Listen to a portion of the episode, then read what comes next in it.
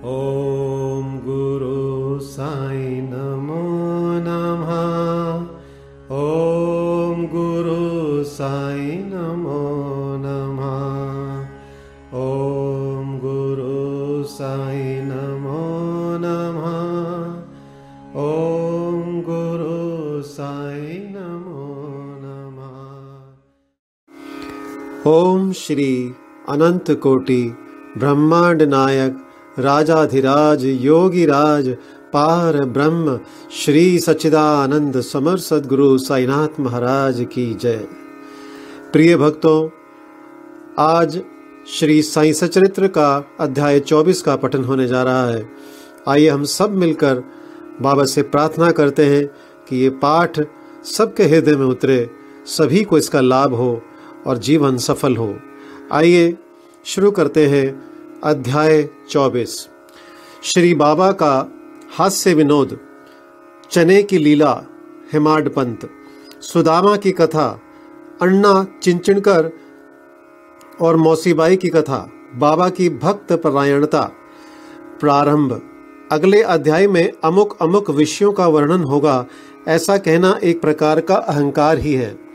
जब तक अहंकार गुरु चरणों में अर्पित ना कर दिया जाए तब तक सत्य स्वरूप की प्राप्ति संभव नहीं। यदि हम निराभिमान हो जाएँ तो सफलता प्राप्त होना निश्चित ही है। श्री साईं बाबा की भक्ति करने से ऐहिक तथा आध्यात्मिक दोनों पदार्थों की प्राप्ति होती है और और हम अपनी मूल प्रकृति में स्थिरता प्राप्त कर शांति और सुख के अधिकारी बन जाते हैं। अतः मुमुक्षों को चाहिए कि वे आदर सहित श्री साईं बाबा की लीलाओं का श्रवण कर उनका मनन करें। यदि वे इसी प्रकार प्रयत्न करते रहेंगे तो उन्हें अपने जीवन ध्येय तथा परम आनंद की सहज ही प्राप्ति हो जाएगी। प्राय सभी लोगों को हास्य प्रिय होता है, परंतु स्वयं हास्य का पात्र कोई नहीं बनना चाहता। इस विषय में बाबा की पद्धति भी विचित्र थी। मनोविनोद जब भावपूर्ण होता तो अति मनोरंजक तथा शिक्षाप्रद होता था। इसलिए भक्तों को यदि स्वयं हास्य का पात्र बनना भी पड़ता था तो उन्हें उसमें कोई आपत्ति ना होती थी। श्री हेमाडपंत भी ऐसा एक अपना ही उदाहरण प्रस्तुत करते हैं। चना लीला। शिरडी में बाज़ार प्रति रविवार को लगता है, निकटवर्ती ग्रामों से लोग आकर वहाँ रास्तों पर दुकान लगाते और सौदा बेचते हैं। मध्यान्ह के समय मस्जिद लोगों से ठसा ठस भर जाया करती थी, परंतु रविवार के दिन तो लोगों की इतनी अधिक भीड़ होती थी कि प्राय दम ही घुटने लगता था। ऐसे ही एक इतवार के दिन श्री हेमाड पंत बाबा की चरण सेवा कर रहे थे। श्यामा बाबा के बाई ओर वे वामन राव बाबा के दाहिनी ओर थे। इस अवसर पर श्रीमान बूटी साहेब और काका साहेब दीक्षित भी वहाँ उपस्थित थे। तब श्यामा ने हंसकर अन्ना साहेब से कहा कि देखो, तुम्हारे कोट की बाह पर कुछ चने लगे हुए से प्रतीत होते हैं। ऐसा कहकर श्यामा ने उनकी बाह स्पर्श की, जहाँ कुछ चने के दाने मिले। जब हेमाडपंत ने अपनी बाई कोहनी सीधी की तो चने के कुछ दाने लुढ़क कर नीचे भी गिर पड़े, जो उपस्थित लोगों ने बीन कर उठाए। भक्तों को तो हास्य का विषय मिल गया और सभी आश्चर्यचकित होकर भांति भांति के अनुमान लगाने लगे। परंतु कोई भी यह ना जान सका कि ये चने के दाने वहाँ आए कहाँ से और इतने समय तक उसमें कैसे फंसे रहे। इसका संतोषप्रद उत्तर किसी के पास ना था, परंतु इस रहस्य का भेद जानने को हर कोई उत्सुक था। तब बाबा कहने लगे कि इन महाशय अन्ना साहेब को एकांत में खाने की बुरी आदत है। आज बाज़ार का दिन है और ये चने चबाते हुए यहाँ आए हैं। मैं तो इनकी आदतों से भली भांति परिचित हूँ और ये चने मेरे कथन की सत्यता के प्रमाण हैं। इसमें आश्चर्य की बात ही क्या है? हिमाड पंत बोले कि बाबा मुझे कभी भी एकांत में खाने की आदत नहीं है, फिर इस प्रकार मुझ पर दोषारोपण क्यों करते हैं? अभी तक मैंने शिरडी के बाज़ार के दर्शन भी नहीं किए, तथा आज के दिन तो मैं भूल कर भी बाज़ार नहीं गया तब उनके खाने की बात तो दूर है। भोजन के समय भी जो मेरे निकट होते हैं, उन्हें उनका उचित भाग दिए बिना मैं कभी भोजन ग्रहण नहीं करता। बाबा, तुम्हारा कथन सत्य है, परंतु जब तुम्हारे समीप ही कोई ना हो तो तुम या हम कर ही क्या सकते हैं? अच्छा बताओ, क्या भोजन करने से पूर्व तुम्हें कभी मेरी स्मृति भी आती है? क्या मैं सदैव तुम्हारे साथ नहीं हूँ? फिर क्या तुम पहले मुझे ही अर्पण कर भोजन किया करते हो। शिक्षा। इस घटना द्वारा बाबा क्या शिक्षा प्रदान कर रहे हैं, थोड़ा इस और ध्यान देने की आवश्यकता है। इसका सारांश यह है कि इंद्रियाँ, मन और बुद्धि द्वारा पदार्थों का रसास्वादन करने के पूर्व बाबा का स्मरण करना चाहिए। उनका स्मरण ही अर्पण की एक विधि है। इंद्रियाँ विषय पदार्थों की चिंता किए बिना कभी नहीं रह सकती। इन पदार्थों को उपभोग से पूर्व ईश्वर ईश्वर अर्पण कर देने से उनकी आसक्ति स्वभावत नष्ट हो जाती है। इसी प्रकार समस्त इच्छाएँ, क्रोध और तृष्णा आदि कुप्रवृत्तियों को पहले ईश्वरापर्ण कर गुरु की ओर मोड़ देना चाहिए। यदि इसका नित्याभ्यास किया जाए तो परमेश्वर तुम्हारी कुवृत्तियों के दमन में सहायक होंगे। विषय के रसास्वादन के पूर्व वहाँ बाबा की उपस्थिति का ध्यान अवश्य रखना चाहिए। तब विषय उपभोग के उपयुक्त है या नहीं, यह प्रश्न उपस्थित हो जाएगा और आचरण में सुधार होगा। इसके फलस्वरूप गुरु प्रेम में वृद्धि होकर शुद्ध ज्ञान की प्राप्ति होगी। जब इस प्रकार ज्ञान की वृद्धि होती है तो दैहिक बुद्धि नष्ट हो, चैतन्य घन में लीन हो जाती है। वस्तुतः गुरु और ईश्वर में कोई पृथकत्व नहीं है, और जो उन्हें भिन्न समझता है, वह तो निरा अज्ञानी है। तथा उसे ईश्वर दर्शन होना भी दुर्लभ है। इसीलिए समस्त भेदभाव को भूलकर गुरु और ईश्वर को अभिन्न समझना चाहिए। इस प्रकार गुरु सेवा करने से ईश्वर कृपा प्राप्त होना निश्चित ही है, और तभी वे हमारा चित्त शुद्ध कर हमें आत्मानुभूति प्रदान करेंगे। सारांश यह है कि ईश्वर और गुरु को पहले अर्पण किए बिना हमें किसी भी इंद्रिय गाहिया विषय का रसास्वादन न करना चाहिए। इस प्रकार अभ्यास करने से भक्ति में उत्तरोत्तर वृद्धि होगी।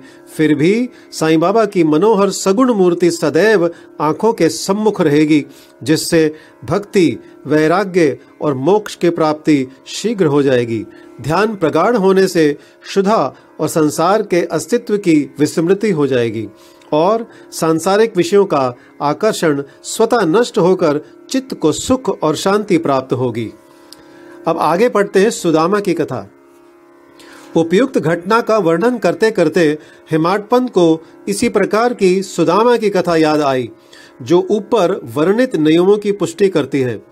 श्री कृष्ण अपने ज्येष्ठ भ्राता बलराम तथा अपने एक सहपाठी सुदामा के साथ संदीपनी ऋषि के आश्रम में रहकर विद्याध्ययन किया करते थे। एक बार कृष्ण और बलराम लकड़ियाँ लाने के लिए वन गए।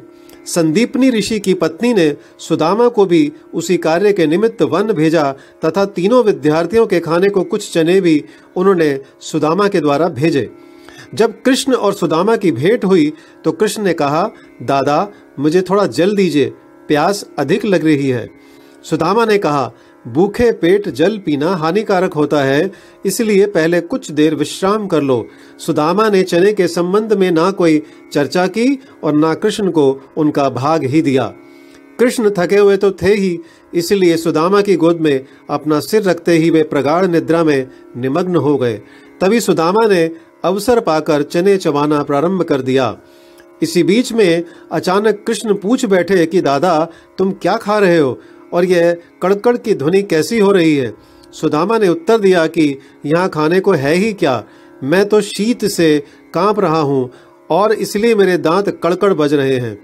देखो तो मैं अच्छी तरह से विष्णु सहस्त्र भी उच्चारण नहीं कर पा रहा हूँ। यह सुनकर अंतयामी कृष्ण ने कहा कि, दादा, मैंने अभी स्वप्न में देखा कि एक व्यक्ति दूसरे की वस्तुएँ खा रहा है। जब उससे इस विषय में प्रश्न किया गया तो उसने उत्तर दिया कि मैं खाक धूल खा रहा हूँ। तब प्रश्नकर्ता ने कहा, ऐसा ही हो, एवं वस्तु। दादा, यह तो केवल स्वप्न था। मुझे तो ज्ञात है कि तुम मेरे बिना अन्न का दाना भी ग्रहण नहीं करते। परंतु श्रम के वशीभूत होकर मैंने तुमसे ऐसा प्रश्न किया था। यदि सुदामा किंचित मात्र भी कृष्ण की सर्वज्ञता से परिचित होते तो वे इस भांति आचरण कभी ना करते। श्री कृष्ण के लंगोटिया मित्र होते हुए भी सुदामा को अपना शेष जीवन दरिद्रता में व्यतीत करना पड़ा, परंतु केवल एक ही मुट्ठी पोहा, जो उनकी स्त्री सुशीला ने अत्यंत परिश्रम से उपार्जित किए थे। भेंट करने पर श्री कृष्ण बहुत प्रसन्न हो गए और उस, उन्हें उसके बदले में सुवर्ण नगरी प्रदान कर दी, जो दूसरों को दिए बिना एकांत में खाते हैं, उन्हें इस कथा को सदैव स्मरण रखना चाहिए। श्रुति भी इस मत का, इस मत का प्रतिपादन करती है कि प्रथम ईश्वर को ही अर्पण करें तथा उच्छिष्ट हो जाने के उपरांत ही उसे ग्रहण करें। यही शिक्षा बाबा ने हास्य के रूप में भी दी है। अन्ना चिंचणीकर और मौसीबाई अब श्री हेमाड पंत एक दूसरी हास्यपूर्ण कथा का वर्णन करते हैं, जिसमें बाबा ने शांति स्थापन का कार्य किया है। दामोदर घनश्याम बाबरे उपनाम अन्ना चिंचणीकर, बाबा के भक्त थे। वे सरल, सुदृढ़ और निर्भीक प्रकृति के व्यक्ति थे। वे निडरता पूर्वक स्पष्ट भाषण करते और व्यवहार में सदैव नगद नारायण से थे। यद्यपि व्यवहारिक दृष्टि से वे रूखे और असहिष्णु प्रतीत होते थे, परंतु अंत्यकरण से कपटहीन और व्यवहार कुशल थे। इसी कारण बाबा उन्हें विशेष प्रेम करते थे। सभी भक्त अपनी अपनी इच्छा अनुसार बाबा के अंग अंग को दबा रहे थे। बाबा का हाथ कठड़े पर रखा हुआ था। दूसरी ओर एक वृद्ध विधवा उनकी सेवा कर रही थी, जिनका नाम वेणुबाई कौजलगी था। बाबा उन्हें माँ शब्द से संबोधित करते तथा अन्य लोग उन्हें मौसीबाई कहते थे। वे एक शुद्ध हृदय की वृद्ध महिला थी। वे उस समय दोनों हाथों की अंगुलियाँ मिलाकर बाबा के शरीर को मसल रही थी। जब वे बलपूर्वक उनका पेट दबाती तो पेट और पीठ का प्राय एकीकरण हो जाता था। बाबा भी इस दबाव के कारण यहाँ वहाँ सरक रहे थे। अन्ना दूसरी ओर सेवा में व्यस्त थे। मौसीबाई का सिर हाथों की परिचालन क्रिया के साथ नीचे ऊपर हो रहा था। जब इस प्रकार दोनों सेवा में जुटे थे तो अनायास ही मौसीबाई का मुख अन्ना के अति निकट आ गया। मौसीबाई विनोदी प्रकृति होने के कारण ताना देकर बोली कि यह अन्ना बहुत बुरा व्यक्ति है और यह मेरा चुम्बन करना चाहता है। इसके केश तो पक गए हैं, परंतु मेरा चुम्बन करने में इसे तनिक भी लज्जा नहीं आती। यह सुनकर अन्ना क्रोधित होकर बोले, तुम कहती हो कि मैं एक वृद्ध और बुरा व्यक्ति हूँ। क्या मैं मूर्ख हूँ? तुम खुद ही छेड़खानी करके मुझसे झगड़ा कर रही हो। वहाँ उपस्थित सब लोग इस विवाद का आनंद ले रहे थे। बाबा का स्नेह तो दोनों पर था, इसलिए उन्होंने कुशलता पूर्वक विवाद का निपटारा कर दिया। वे प्रेम पूर्वक बोले, अरे अन्ना व्यर्थ ही क्यों झगड़ रहे हो? मेरी समझ में नहीं आता कि माँ का चुम्बन करने में दोष ही क्या है। बाबा के शब्दों को सुनकर दोनों शांत हो गए और सब उपस्थित लोग भी जी भर कर ठहाका मारकर बाबा के विनोद का आनंद लेने लगे। आइए आगे जानते हैं बाबा की भक्त प्रायणता। बाबा भक्तों की उन, भक्तों को उनकी इच्छा अनुसार ही सेवा करने दिया करते थे और इस विषय में किसी प्रकार का हस्तक्षेप उन्हें सहन ना था। एक अन्य अवसर पर मौसीबाई बाबा का पेट बलपूर्वक मसल रही थी, जिसे देखकर दर्शकगण व्यग्र होकर मौसीबाई से कहने लगे कि, माँ, कृपा कर धीरे धीरे ही पेट दबाओ। इस प्रकार मसलने से तो बाबा की अंतड़ियाँ और नाड़ियाँ ही टूट जाएँगी। वे इतना कह भी नहीं पाए थे कि बाबा अपने आसन से तुरंत उठे, उठ बैठे और अंगारे के समान लाल आँखें कर क्रोधित हो गए। साहस किसे था जो उन्हें रोके? उन्होंने दोनों हाथों से सटके का एक छोर पकड़ नाभि में लगाया और दूसरा छोर ज़मीन पर रख उसे पेट से धक्का देने लगे। सटका, यानी सोटा, लगभग दो या तीन फुट लंबा था। अब ऐसा प्रतीत होने लगा कि वह पेट में छिद्र कर प्रवेश कर जाएगा।